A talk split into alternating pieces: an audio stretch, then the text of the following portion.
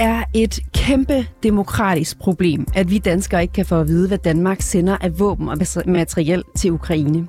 Sådan lyder kritikken fra Peter Ernstved, der er redaktør på forsvarsmediet Olfi, som i måneder har kritiseret den danske, den danske lukkethed, når det kommer til donationer. Du kommer også i dag til at høre fra Hans Engel, for vi har spurgt den tidligere forsvarsminister, om han kan få øje på gode argumenter for hemmelighedsholdelsen her. Og senere så skal du altså også høre om den bombe, der er sprunget under det britiske kongehus, i overført betydning bevares, med prins Harrys seneste og meget afslørende bog om livet inde bag murene i Buckingham Palace. Det er rapporteren i dag. Jeg hedder Ida Gavnø. Velkommen til.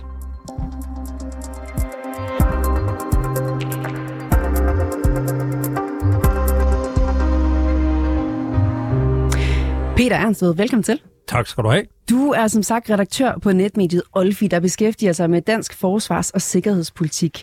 Og du mener, at det er et demokratisk problem, at Danmark holder det hemmeligt, hvad og hvor meget vi donerer af våben og materiel til Ukraine. Vil truslen mod Danmark stige, hvis der var fuld åbenhed om, hvilke våben, mandskabsvogne og andet, som Danmark sendte til Ukraine? Nej. Hvorfor ikke? Jamen, det kan jeg ikke på nogen måde se, at den skulle gøre. Altså, vi er et ud af rigtig mange lande, som giver donationer til Ukraine for at hjælpe Ukraines frihedskamp mod Rusland. Hmm.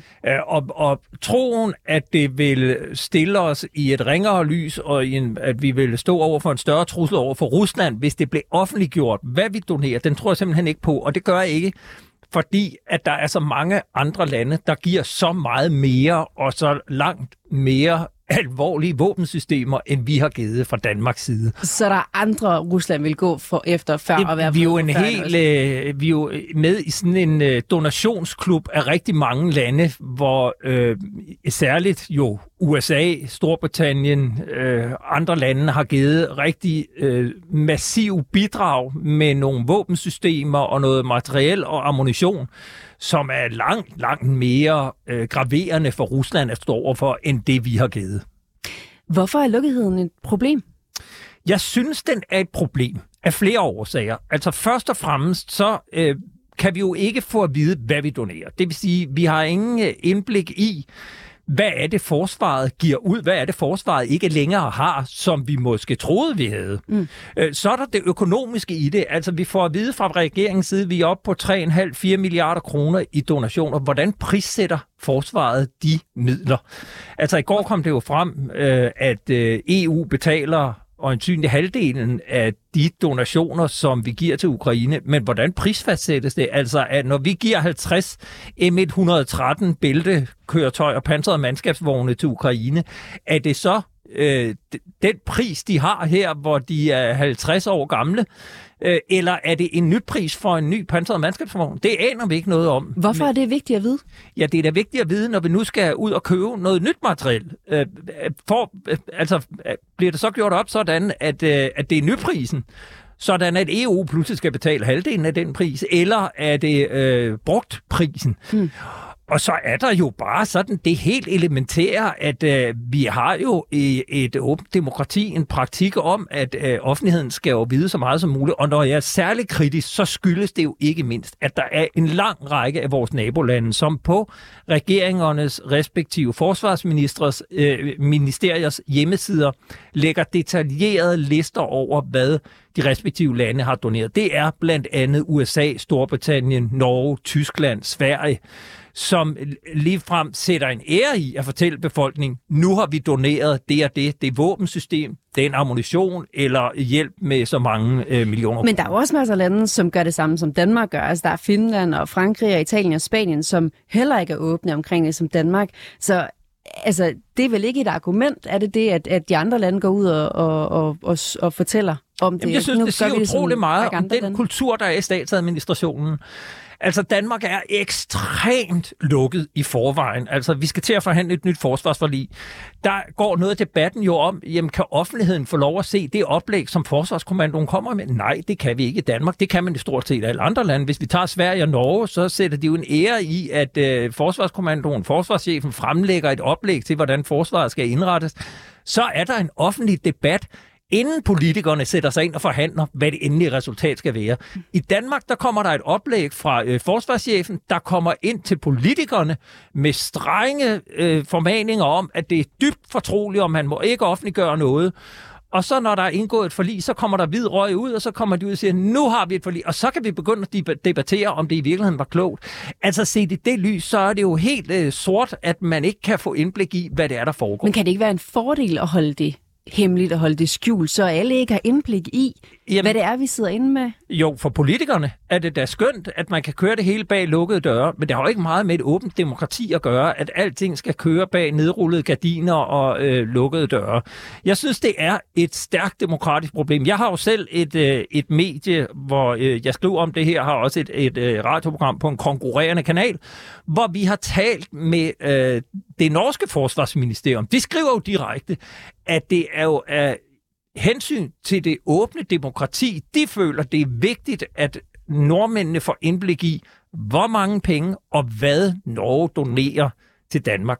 Man kan undre sig over, om man ikke gør det samme i Danmark. Har du konkrete eksempler på, at lukketheden har været et problem her i Danmark? Jamen, jeg synes, altså, jeg har jo selv skrevet på Olfi om, at øh, Danmark har doneret 25 droner til Ukraine. Det er nogle droner, som først er blevet bygget efter, at bestillingen kom fra Forsvarsministeriet. De kostede 25 millioner. Det fik man 25 droner for. Det viser sig jo, at der er en konkurrerende, det er en virksomhed, der hedder Skywatch i øh, Nordjylland, som har leveret dronerne. I ledelsen, der sidder den tidligere herrchef Hans Christian Mathisen, der blev idømt tre måneders øh, fængsel for korruption. Vi har fundet ud af, at der er en konkurrerende virksomhed i Værløse, som formentlig har et bedre produkt. Det tyder alt på. Han kunne levere dobbelt så mange droner til den samme pris. Han har skrevet en mail ind til Forsvarsministeriet, tilbudt at sælge de her droner, øh, inden at der blev truffet beslutning om, at ordren skulle gå til Skywatch. Hvorfor gik den til Skywatch? Er det fordi, at Hans Christian Mathisen er ven med den chef inde i Forsvarsministeriet, der bestemmer, hvad man skal købe? Eller er det øh, nogle andre forhold? Vi aner det ikke, men det skaber jo mistanker om, at det er fuldstændig lemfældigt, hvad man køber. Og det er venner, og det er kammerater frem for, at det er øh, seriøse overvejelser om, hvor man kan få mest for pengene. Hvis vi kigger på et andet argument for det her med lukketheden, som Danmark fører i forhold til deres øh, våbendonationer til Ukraine, gør vi ikke Ukraine en tjeneste ved at holde det hemmeligt for omverdenen, hvad det er, vi sender til med materiel og våben og maskiner osv.? Jo, det kan du godt sige, men så skulle det jo gælde for alle. Når nu vores øh, nærmeste allierede, og, og lad os lige slå fast, at vores allernærmeste allierede er USA. Når USA har en politik om, at der offentliggør man alt, så kan jeg ikke forstå, hvorfor at man så fra Danmark siger, at det gør vi ikke. Vi skal vel ikke altid rette os efter USA? Nej, vi? det skal vi ikke, men, men igen, vi er jo ikke sådan et lukket autokrati øh, som andre lande. Vi er et åbent demokrati, og det er jo skatteborgernes penge, der går til det her. Og øh, i forvejen ved vi jo utrolig meget om, øh, hvad der bliver leveret, men vi går jo ikke ind og ved, hvor det bliver brugt. Vi kender ikke ukrainernes positioneringer og sådan. Øh, så, så jeg mener virkelig, at, at det er sådan et, et uh, pseudo-argument. Altså, jeg øh, lod mig fortælle, at i begyndelsen af krigen, vi, vi meldte det ud i de første to-tre dage, ved doneret nogle fragmentationsveste og nogle førstehjælpstasker og, og, og den slags. Og så derefter blev der lukket helt ned. Mm. Og det, jeg fik at vide, var argumentet i begyndelsen, det var, at det var Polen, der havde bedt Danmark om at lade være med at offentliggøre det, fordi at alt det her materiel, våben og ammunition skulle igennem Polen, så det kunne udgøre en sikkerhedsrisiko for Polen. Mm. Og det kan man jo godt forstå. Men vi må også sige, at der er jo intet, der tyder på, at Rusland har i sinde at angribe Polen som NATO-land. Der var to missiler, der faldt ned. Alt tyder på, at det var en fejl. Øh, jeg kan ikke se, at der er nogen yderligere trussel. Og når den ligesom har vist sig ikke at være der, og når andre lande åbent lægger det frem, så synes jeg ikke, der er noget argument for ikke at, at, at, at få det frem i lyset, så vi kan diskutere det. Men kunne det tænkes, at Danmark bidrager med større våben, eller våben, der bliver brugt mere aggressivt mod russerne end andre lande, og det er derfor, man holder kortene tæt? Nej, det kan jeg simpelthen ikke se. Altså, vi ved jo, at øh, noget af det kraftigste, Danmark har leveret, det er harpunmissiler, og det ved vi, fordi at den amerikanske forsvarsminister var ude, og Lloyd Austin var ude og takke Danmark for at have leveret de her harpunmissiler. Øh, det er nok det eneste, som er rigtig slagkraftigt, vi kommer til at levere. Så har vi leveret nogle pansrede mandskabsvogne, vi har leveret nogle morterer, vi har leveret noget, nogle våben, ammunition og sådan noget. Men det er den lette øh, liga, når du ser på, hvad andre lande leverer. Altså bare tage øh, det amerikanske HIMARS, hmm. som jo øh, har været virkelig kampafgørende i Ukraine. Altså der kan det her jo slet ikke øh, sammenlignes. Så den køber du ikke? Nej, Nej, det gør jeg ikke. Og, og, og, og jeg, altså, jeg kan kun læse det sådan, at, at årsagen til, man ikke vil offentliggøre det, er det samme argument, man brugte, da man ikke vil offentliggøre NATO-rapporten, som kom midt i valgkampen, som var sådan en evaluering af det danske forsvar.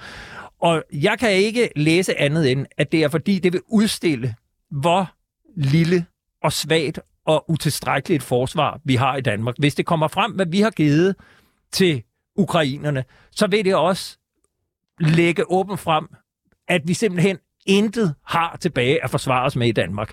Og jeg kan ikke se det andet argument, men det er jo ingen hemmelighed. Det ved vi godt i forvejen. Så lad os nu få det frem, så vi kan diskutere, hvordan vi kan genopbygge et forsvar, der er effektivt og troværdigt. Peter Ernstved, jeg øh, talte, eller vi her på kanalen talte tidligere i dag med, øh, med vores tidligere forsvarsminister Hans Engel. Det, øh, det var faktisk min journalist her på reporterne, Silas Moody, som talte med ham. Og øh, jeg vil gerne lige have dig til at høre, hvad Hans Engel siger her, så du kan, du kan høre, om du er overrasket over det, Hans Engel siger, og måske har en kommentar til det. Hans han starter med at svare på, om det er et demokratisk problem, at Danmark er lukket om, hvad de donerer til Ukraine. Jeg synes ikke, man kan kalde det et demokratisk problem, fordi det er jo ikke sådan, at der er et, øh, et antal partier i Folketinget, end sige et flertal i Folketinget, der forlanger en anden praksis end den, vi har i dag. Så derfor må vi jo ligesom lægge til grund, at øh, det er i regering og folketing, at de træffer beslutningerne om, om de her spørgsmål, og der har der altså ikke været, så vidt jeg ved, øh, den store, det store fokus, den store uenighed om, at øh, den praksis, øh, som man opretholder nu... Vi kan jo godt øh, her i medierne lige at kalde os selv den, den fjerde statsmagt. Øh, så der er vel også der er vel et problem i, at vi som medier ikke på nogen måde kan kontrollere både, hvad der bliver sat ned til Ukraine, men også om processen er, er foregået inden for, inden for skiven. Jamen det er rigtigt. Altså, man kan sige, se det ud fra, fra mediet og offentlighedsbetragtning, så, så er det her selvfølgelig noget, der kan kritiseres og som kan diskuteres. Øh, men altså, det er jo ikke et demokratisk problem, hvis det er, at et flertal i Folketinget øh, mener, at det her det er proceduren. Og mit indtryk er, fordi jeg har jo også selv spurgt til det her, nu har jeg jo selv både en fortid som øh, minister, både forsvar og justits, og dermed også i forhold til tjenesterne, og jeg har så samtidig også en baggrund som journalist og som chefredaktør. Så derfor har det selvfølgelig også interesseret mig noget, hvad er egentlig grunden til, at Danmark har denne her meget restriktive linje på det her område. Altså, hvorfor lægger vi ikke tingene frem? Fordi, også fordi et eller andet sted må vi jo have en formodning om, at at øh, russernes efterretningsvæsen, både i Danmark, men jo også øh, i Ukraine, vil være skruet sådan sammen, at de formentlig har en idé om, hvem der leverer hvad øh, til hvem. Hvis vi sådan lige bliver, bliver helt konkret på, hvad det er, man kan være bange for Rusland for at vide. Altså, du, du nævner det jo selv, at Ruslands efterretninger har vi i hvert fald en formodning om, er, er rimelig skarpe og måske allerede i forvejen ved, hvad vi har. Øhm, så hvad er det, man er bange for, at Rusland kunne finde ud af ved at vi lagde de her lister frem? Jamen, det er jo to ting. Altså, det er jo dels, hvad er det, vi forsyner ukrainerne med? Hvad er det for nogle kapaciteter, vi måtte give dem, som som russerne ville kunne bruge i forhold til den måde, de disponerer deres krigsindsats. Øh, og det andet, det er, det vil vi jo også vise, hvor vi fra dansk side tømmer lager, hvor vi øh, udleverer og, og dermed måske i en periode kan, kan blotte os selv. Altså, det giver jo, øh, hvis du, hvis du ligesom har et fuldstændigt billede af, hvad der udleveres, så er det meget, meget svært i forhold til for eksempel det amerikanske forsvar, som er øh, meget, meget stort og som har kæmpe ressourcer. Og det er ikke sådan, at fordi amerikanerne de øh, sender HIMARS til, øh, til Ukraine, så er USA ikke tømt for HIMARS. Men der kan jo være områder, hvor Danmark øh, sender ting til Ukraine, hvor vi så samtidig svækker os selv. Og det er den kombination af oplysninger, som man ikke ønsker, at, at russerne eller for den sags skyld andre lande skal have. Så, så det bunder simpelthen i en frygt for, at Rusland angriber? Ja, det bunder i en, i en bekymring for, at vi, øh, at vi leverer russerne øh, efterretningsoplysninger, som de ellers skulle bruge ret store ressourcer på selv at skaffe sig, som de muligvis kan skaffe sig oplyst på anden vis, men det vil i hvert fald kræve en større indsats. Tror du selv, at du vil gøre det samme, hvis du var forsvarsminister i dag? Det vil jeg ikke, det vil jeg ikke give noget bud på, fordi øh, altså forsvarsministeren, der sidder, øh, og det er uanset om det er Ellemann nu, eller det er dem, der har siddet de senere år, altså også senest Bødskov og så videre, de øh, er jo i tæt dialog med øh, forsvarschefen og med forsvarsmyndigheder, og jeg kan ikke forestille mig andet end, at, at de vil sidde som minister selvfølgelig med den afvejning. Øh, hvorfor? Altså de vil jo stille det samme spørgsmål, som vi gør her hvad er grunden til, at vi ikke kan offentliggøre alle de oplysninger. Og der må jeg tro på, at øh, det input, som de får fra forsvarschefen og fra, fra Forsvarets efterretningstjeneste, er en sådan art, at de altså ikke ønsker at ændre på, på regelsættet. I samarbejde med Forsvarets efterretningstjeneste hører vi Hans Engel sige her til sidst, Peter Ernstved, skal vi ikke stole på, at Forsvarets efterretningstjeneste rent faktisk kan vurdere, om vi skal offentliggøre det her eller ej? Jeg synes, der er mere og mere, der tyder på, at FE, altså Forsvarets efterretningstjeneste, er blevet et politisk redskab til at øh, lave ekstrem lukkethed omkring forsvaret. Tag nu bare den NATO-rapport fra øh, valgkampen, der kom i begyndelsen af oktober, som er NATO's uklassificeret, og jeg understreger, den er uklassificeret. Den er tidligere blevet offentliggjort i Danmark, for det har vi tradition for i Danmark.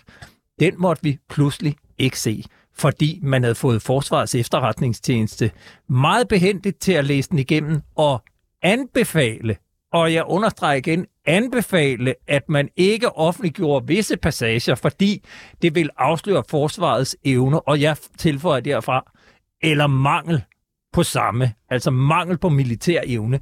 Og jeg synes, det virker som om, at man fra politikernes side gør alt for at øh, holde det sløret, hvor elendigt et forsvar vi har, frem for at få det frem i det åbne, så vi kan debattere det og diskutere, hvordan vi retter op på det her.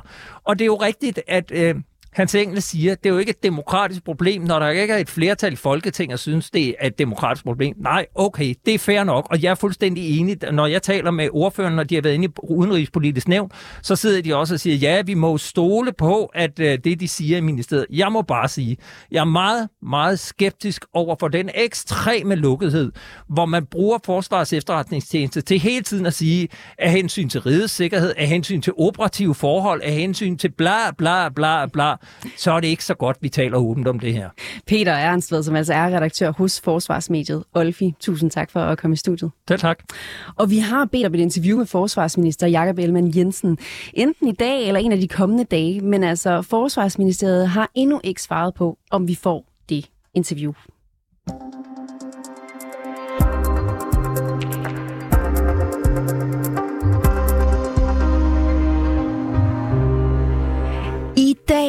Noget af en britisk tækkende bombe landet på hylderne i boghandlerne verden over.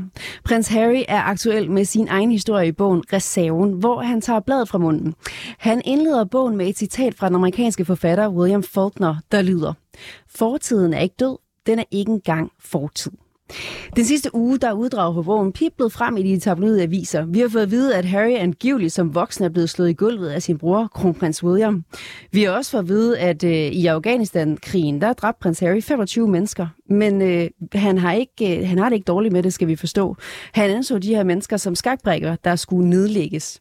Overskrifterne, de har altså fyldt meget den sidste uge, og nu er bogen her. Og vi skal se mere på krigsstrategien og motiverne bag den her bog, fordi der er helt bestemt to personer i den, der står for skud. Kim Bak, velkommen til. Tak for det. Du er Ekstrabladets royale kommentator, og du er også journalist.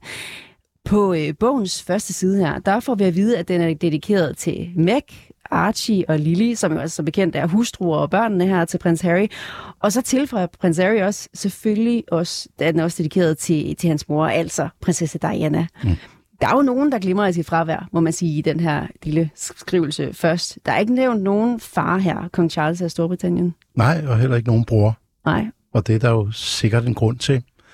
Og grunden er, øh, må man antage, at øh, de ikke er på særlig god fod, og så vil det jo nok være lidt unaturligt at nævne dem i en bog, mm. som øh, man godt kan tolke som et frontal angreb på institutionen, som Charles og sønnen, den ældste søn, vil jeg mærke, ja. repræsenterer.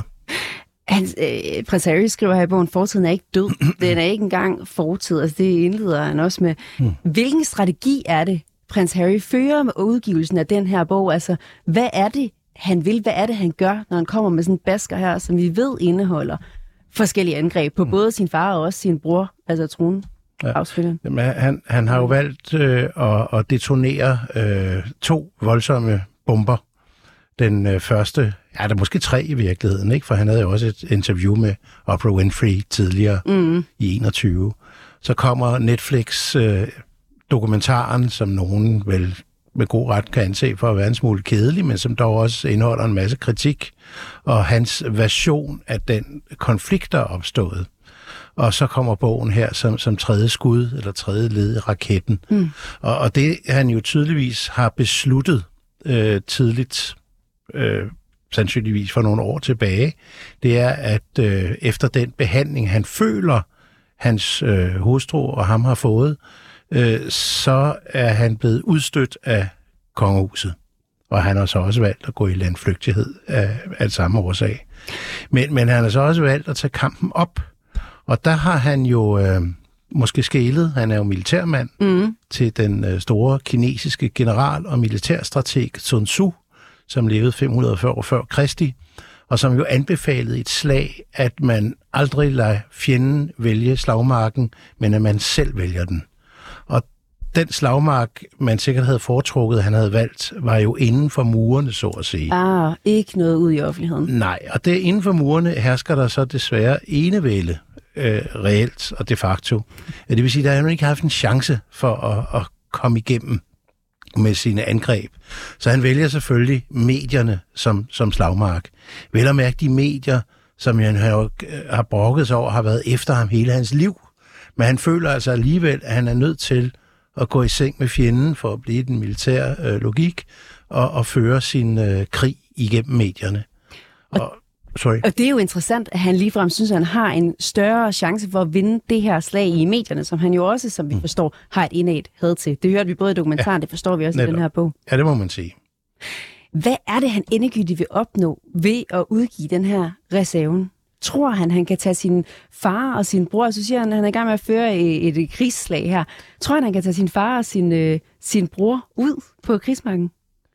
Øh, det tror jeg egentlig ikke øh, fordi han kender jo det hus øh, bedre end så mange andre, og som lever efter strategien øh, Never Complain, Never Explain, som man har hørt mange gange. Men øh, han, han har to motiver, tror jeg, med bogen. Den første er måske det vigtigste, og det er pengene. Han har brug for at opretholde en vis øh, form for status. Han bor jo i et meget øh, mondat øh, kvarter, mm. som i øvrigt lige med sådan en anden mærkelig form for bibelsk retfærdighed er blevet oversvømmet. Tæt på også Oprah Winfrey og en hel masse andre øh, kendiser og ting og sager. Mm. Det koster kassen. Øh, sikkerhed koster kassen. Øh, og den livsstil, han i øvrigt øh, gerne vil have fremover, koster rigtig mange penge. Mm. Så de er nødt til at etablere sig voldsomt øh, i den her selvskabte reality-verden, de er i gang med. Det er det eneste indkomstgrundlag på det niveau, de kan gøre sig håb om. Mm. Så derfor så kapitaliserer han selvfølgelig nu. Det, det er nu, der skal smedes. Den hjælper ikke at komme om 10 år og kigge tilbage. Det er nu, dramaet er der. Mm. Og den næste er vel... Øh, hævn er måske et stærkt udtryk, men han ønsker i hvert fald at manifestere sig, og derfor er han gået øh, til angreb. Han følger jo i sin mors fodspor og angriber det britiske kongehus meget direkte i medierne. Det gjorde hun jo også, og det fungerede for Diana. Mm. Hun fik folkets sympati. Mm. Men prins Harry er mere upopulær, upopulær i Storbritannien, end han nogensinde har været. Han har faktisk været ret populær på det tidspunkt. Ikke? Ja. Hvorfor er det ikke lykkedes for ham? Jamen, Diana havde jo for det første nået at etablere en meget, meget stor sympati i den britiske befolkning, inden hun blev udstødt. Mm. Dernæst kom hun jo heller ikke fra USA. Hun var ikke en ond, falden kvinde. Hun var ikke en Wallis Simpson 2. øh, hun var elsket og en del af det britiske folk, og hun var jo den, der var blevet øh, udstødt af Charles helt tydeligt. Og dertil kom, at Charles var ekstremt upopulær på det tidspunkt. Øh, det bliver også beskrevet i bogen, hvor upopulær han er i øvrigt. Mm. Men, men en, en sjov øh, anekdote er, at Prince Harry øh, beskriver, at han bliver inviteret med til Sydafrika, fordi af hans fortolkning, faren er simpelthen så populær, han er nødt til ved et kæmpe event at vise sig sammen med både Spice Girls og Nelson Mandela. Så, så det, desperat var Charles altså, ifølge bogen. Det er jo heller ikke så lidt at trække på. Nej, det er det ikke.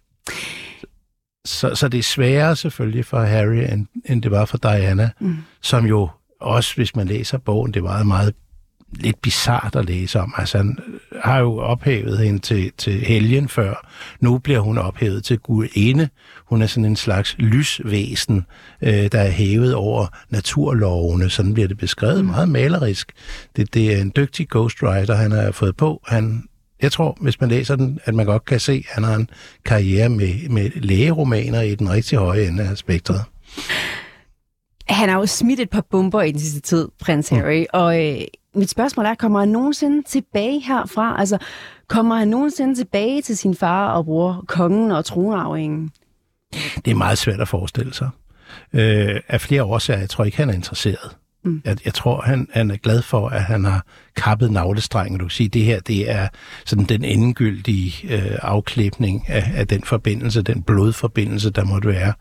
Øh, dernæst så kommer, at, at øh, Charles og William næppe føler, at de kan stole på ham. Mm. Og man kan jo ikke inddrage en mand, øh, begynde at føre dialog med ham, hvis man øh, frygter, at alt, hvad man siger, vil blive brugt i den næste øh, Netflix-dokumentar, eller den næste bog, eller noget helt tredje. Mm. Så det er meget svært at forestille sig. Prins Harry beskylder jo kronprinsen for at overfalde ham i, i den her bog. Og i det hele taget, som sagt, så er kritikken altså ret tydelig. Mm. Hvordan kommer det britiske kongehus til at reagere på de her påstande og også kritikken? Ja, det, er, svæ- det er svært at sige. Jeg tror, det afhænger meget af, hvordan den britiske offentlighed i tiden fremover øh, reagerer på det. Det, der ser ud til at være sket, er, at øh, de fleste britter er på Team Charles og William. Øh, der var heller ikke særlig mange, der så faktisk øh, det interview, Harry øh, gav her for nogle dage siden. Jeg tror, det var øh, et sted mellem 4-5 millioner seere. Det er altså ikke meget, når man tænker på, hvor eksklusivt det er, mm. og hvor kæmpe et marked der er for et sådan interview. Øh, jeg tror, britterne er trætte af ham, og de holder øh, sig mere til dem, som holder kæft, lider og gør deres pligt, end dem, som kæfter op og forsøger at underminere det kongehus. Et flertal af britterne desværre stadigvæk øh, bakker omkring. Kim Bak, lige her til sidst. Det er jo ikke, fordi vores eget kongehus er uden problemer. Det blev jo også nævnt i dronningens nytårstale her, at man er ved at lige at finde ud af øh, at klinke de sidste skår med, med, med prins Joachim. Tror du, man læser med i den her bog fra Amalienborg? Det er meget svært at forestille sig andet. Uh, som hvis man læser bogen, så beskriver Harry også, hvor optaget uh, det britiske kongehus er af tabloidpressen. Så optaget mener han, at de faktisk lever i en lille tabloidboble også ved siden af. Øh, hvis det samme gør sig gældende på Amalienborg, det kan jo ikke vide, så, så læser de med, øh, hvor de kan. Og jeg tror også, de bliver inspireret og, og gør sig nogle taktiske overvejelser, måske lidt hen eller Sun Tzu, om hvor de skal slå det næste slag, for de har meget lære i det danske kongehus. Kim Bak, Ekstrabladets royale kommentator og journalist. Tusind tak for at være med i dag. Selv tak. Du har lyttet til reporterne på 24 /7. Hvis du kunne lide programmet, så gå ind og tryk abonner på din foretrukne podcasttjeneste, eller lyt med live mellem 15 og 16 på 24 /7. Tips kan altid sendes på reporternesnablag247.dk.